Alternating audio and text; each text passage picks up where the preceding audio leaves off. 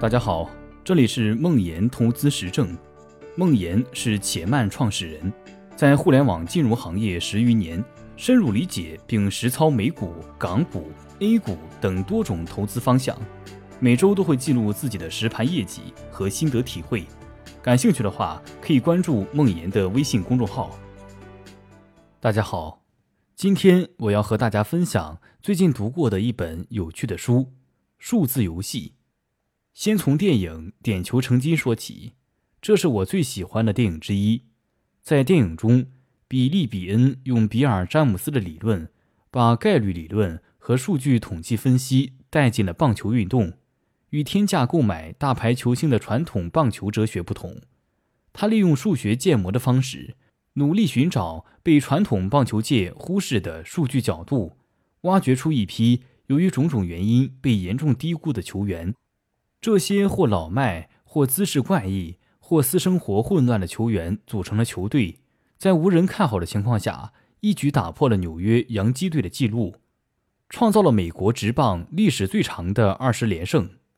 在电影之外，波士顿红袜队的新任老板约翰·亨利在被比利·比恩拒绝后，重金聘请了棒球数据专家比尔·詹姆斯。希望把奥克兰运动家队的魔球理论移植到波士顿红袜队中。两年后，波士顿红袜队打破了贝比鲁斯魔咒，时隔八十四年重新获得了总冠军。第一次看完这部电影，我脑海中马上浮现的问题就是：魔球理论是不是可以运用到足球运动上？我是阿森纳的球迷，而且我一直认为。阿森纳的前主教练阿尔塞纳·温格是足球圈里最接近比利·比恩理念的主教练。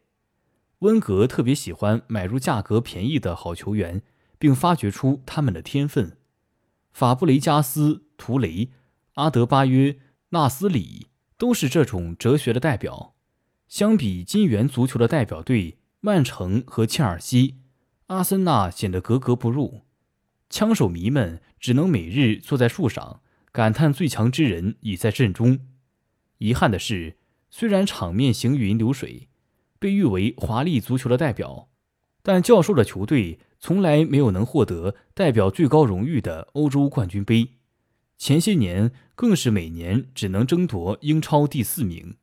相比棒球，基于概率和数据统计的魔球理论，是不是无法在足球界展现它的魅力？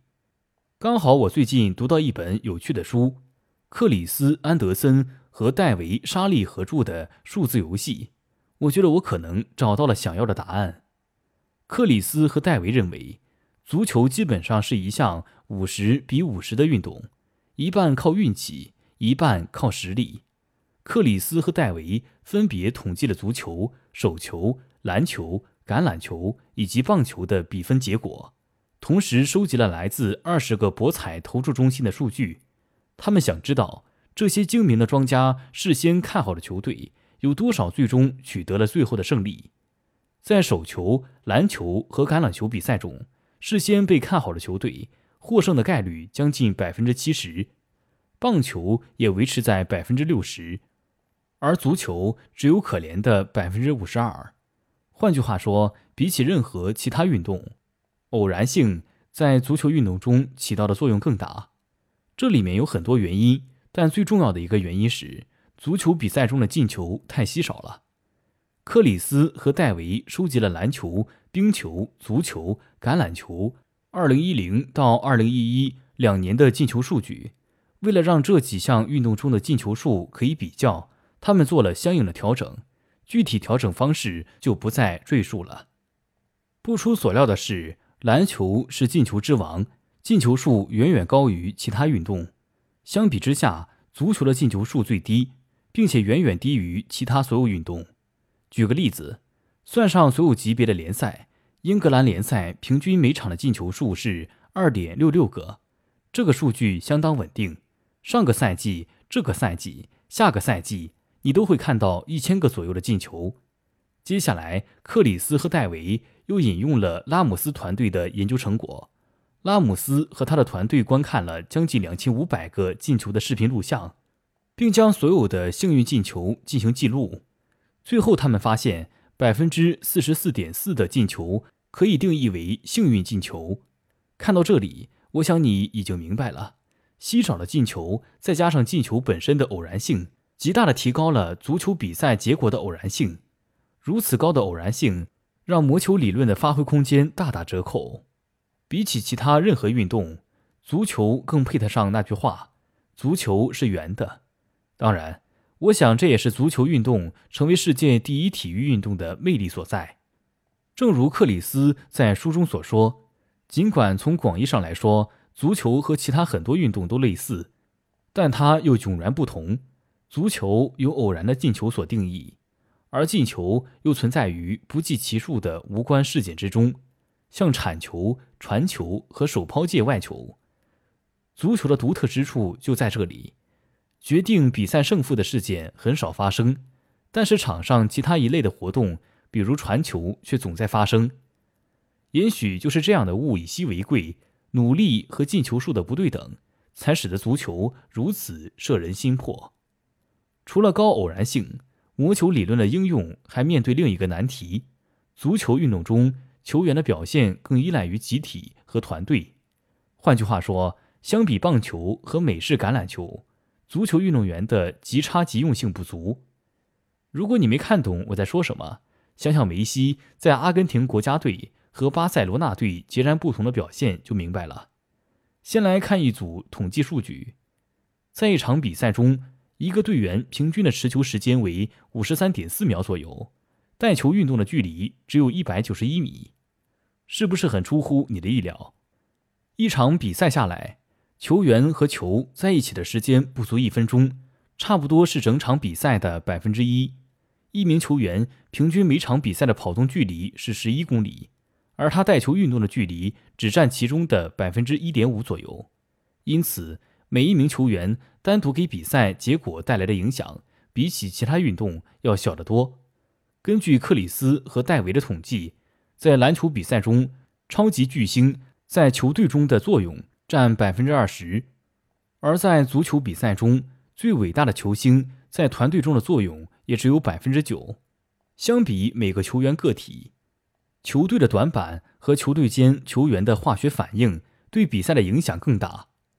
意大利著名的教练萨基为了让他的两个超级巨星巴斯滕和古利特认识到这一点，做过一个著名的实验。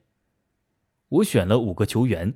吉奥瓦尼·加里镇守球门，前面还有塔索蒂、马尔蒂尼、科斯塔库塔和巴雷西，而对面迎战的十位球员有有古利特、范巴斯滕、里杰卡尔德、维尔斯迪、艾维尼、安切洛蒂、科隆博、多纳多尼、朗迪诺蒂和曼纳里。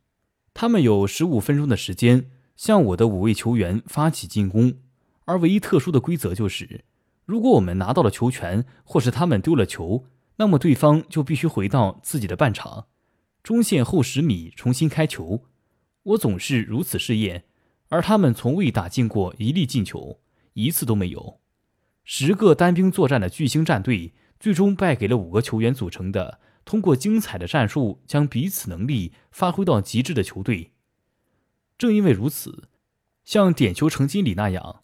把球员买过来，马上派上场，他们的才能和表现随时可以被完整的转移。这一套在足球世界里行不通。这里更重要的是弥补球队的短板，是战术，是配合，是球员间的化学反应。看到这里，你也许会觉得魔球理论那一套在足球世界完全不可行。其实并不然。虽然足球是一项五十比五十的游戏。但至少我们还有百分之五十的地方可以努力。我们无法控制运气，无法控制场上发生的很多意外事件，但剩下的百分之五十是由每支球队所决定的。大到聪明的花钱，挑选真正适应球队的球员，认真的训练和研究战术，培养球员间的化学反应；小到每一场比赛的排兵布阵，利用好每一场比赛的三个换人机会。尽量少的失球，把每一场平局变成一场胜利，多获得几个积分，掌控属于自己的百分之五十。这里有很多数据和概率可以比传统方式做得更好的地方。这本书也给出了很多的建议，非常有趣，推荐大家看看。欢迎关注梦妍微信公众号，更多精彩内容与你分享。